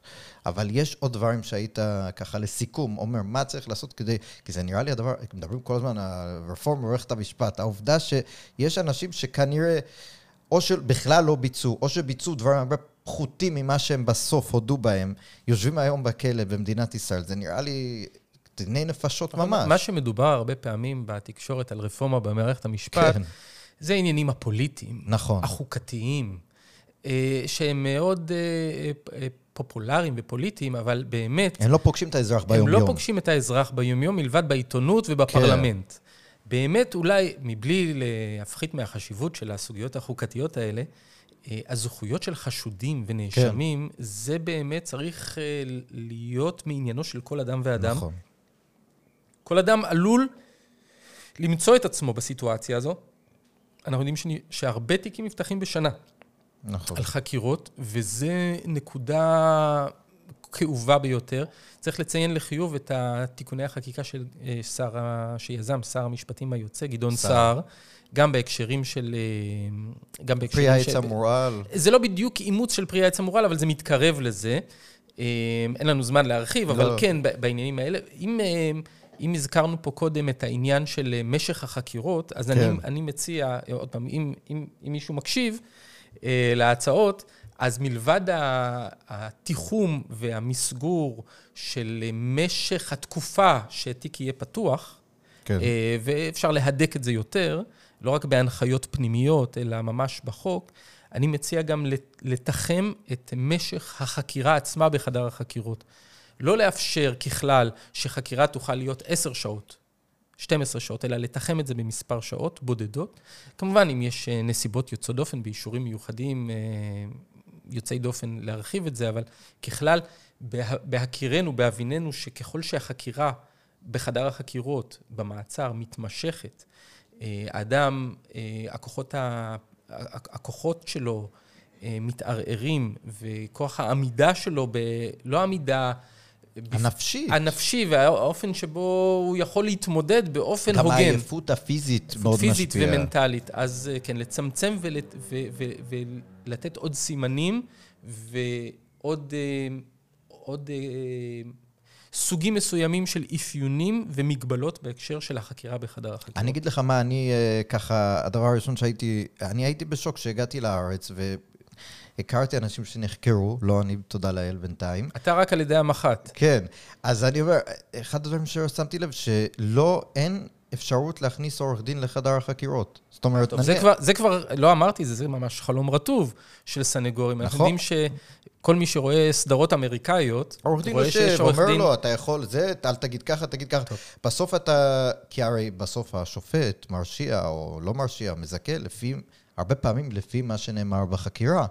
לא בהכרח לפי מה שנאמר בעדות הזה. אתה שאלת מה אני מציע, לא העזתי אפילו להציע את הדבר הזה, זה כבר באמת, זה באמת אחרית הימים, אבל באמת יש טעם טוב שיהיה עורך דין בחקירה, ויש הצעות שהן לא שהסנגור שלך עצמו יהיה שם, מישהו שייעץ לך. אלא מישהו, אפילו כמו מטעם הסנגוריה הציבורית, איזה עד בחדר, שרק יוודא שהוא לא...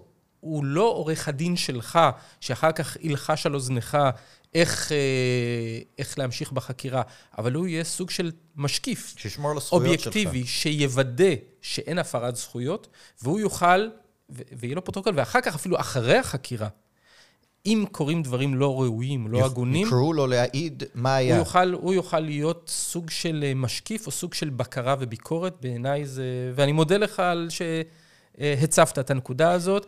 זה רעיונות שעלו בעבר, יש על זה כתיבה אקדמית, הם נדחו, ובהחלט יש מקום לשקול את הדברים האלה. כיום זה אפשרי רק ביחס לקטינים, כן. ולפעמים לנפגעי עבירה, שכן יש איתם איזה מישהו מטעמם שרק מלווה. בעיניי בהחלט יש מקום שיהיה משקיף אחר, שבאופן מדוד ובאופן שלא יפגע בחקירה חלילה, יוודא שהחקירה מתנהלת באופן התקין, זה, שוב, זה לא רק האינטרס של הנחקר עצמו, זה אינטרס חברתי. אני חושב שזה אינטרס של מדינה דמוקרטית, מבחינת חופש וחירות של הבני אדם. אנחנו, אנחנו בסוף מרשיעים בן אדם, לוקחים ממנו את החירות הבסיסית. אנחנו תוחמים אותו בבית סוהר בגלל שהוא עשה או לא עשה דברים מסוימים. ואם אנחנו יכולים להגן על הזכויות האלה, ו... באמת למנוע הרשעות, למשל שווא, או למנוע מאנשים להודות בדברים שאולי יותר ממה שהם רוצים, או בכלל, רובנו לא מודעים, אלא אם אנחנו עורכי דין שמתעסקים בזה, לכל הזכויות שיש לנו בחדר החקירות וכולי. נכון. נראה לי שזה... ממש ככה, ואם אנחנו רוצים שיהיה תוקף מוסרי, ערכי, מקסימלי, נכון. לעונש, וגם לגינוי החברתי שנלווה להרשעה, צריך לוודא שכללי המשחק הם כללים הוגנים. בדיוק. וכללים שמבטיחים גם את הזכויות הנכונות של החשוד. נכון. אחרת עלול להיווצר מצב ש... שהדעה הציבורית היא, טוב, הוא הורשע, אבל יכול להיות שההרשעה הזו היא לא באמת משקפת אשמה אמיתית. אני חושב שזה כבר, מדברים הרבה על אמון הציבור במערכת המשפט. הרבה מזה זה קשור בדברים אחרים של היום-יום, איפה אתה פוגש את מערכת המשפט ביום-יום שלך, לא רק בחדשות ובדברים העל. והרבה פעמים המפגש שלנו עם ה... אני מכיר אנשים שהמפגש שלהם עם מערכת המשפט, בין אם זה מערכת, בוא נגיד, שלטון החוק, משטר, בממשק, משטרה, פרקליטות, בית משפט, הוא מאוד מתיר טעם מר בפה. בהרבה מקרים, וזה... אני מסכים איתך שהאמון של הציבור במערכת המשפט הוא דבר שכמו שאומרים, אי אפשר להקל בו, נכון. אי אפשר אה, להפחית מהחשיבות שלו. והוא מתחיל בדברים הקטנים, זה מה שאני מנסה להגיד, לא בכותרת אנחנו, על. הנה, יצאנו פה בהסכמה לתיקוני חקיקה. כן. עורך דין רן כהן, רוך ורגר, אני מודה לך מאוד שהיית איתנו, היה באמת מרתק. יש לי עוד מיליון שאלות ככה תוך כדי, אז...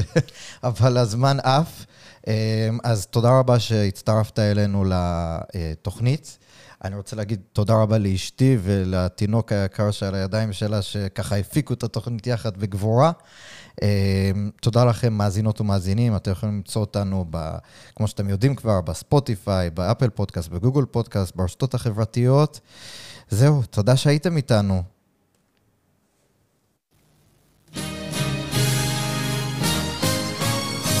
רוח מערבית, הפודקאסט על המאבק העכשווי על ערכי החירות במדינות המערב. עורך ומגיש, אריאל ויטמן.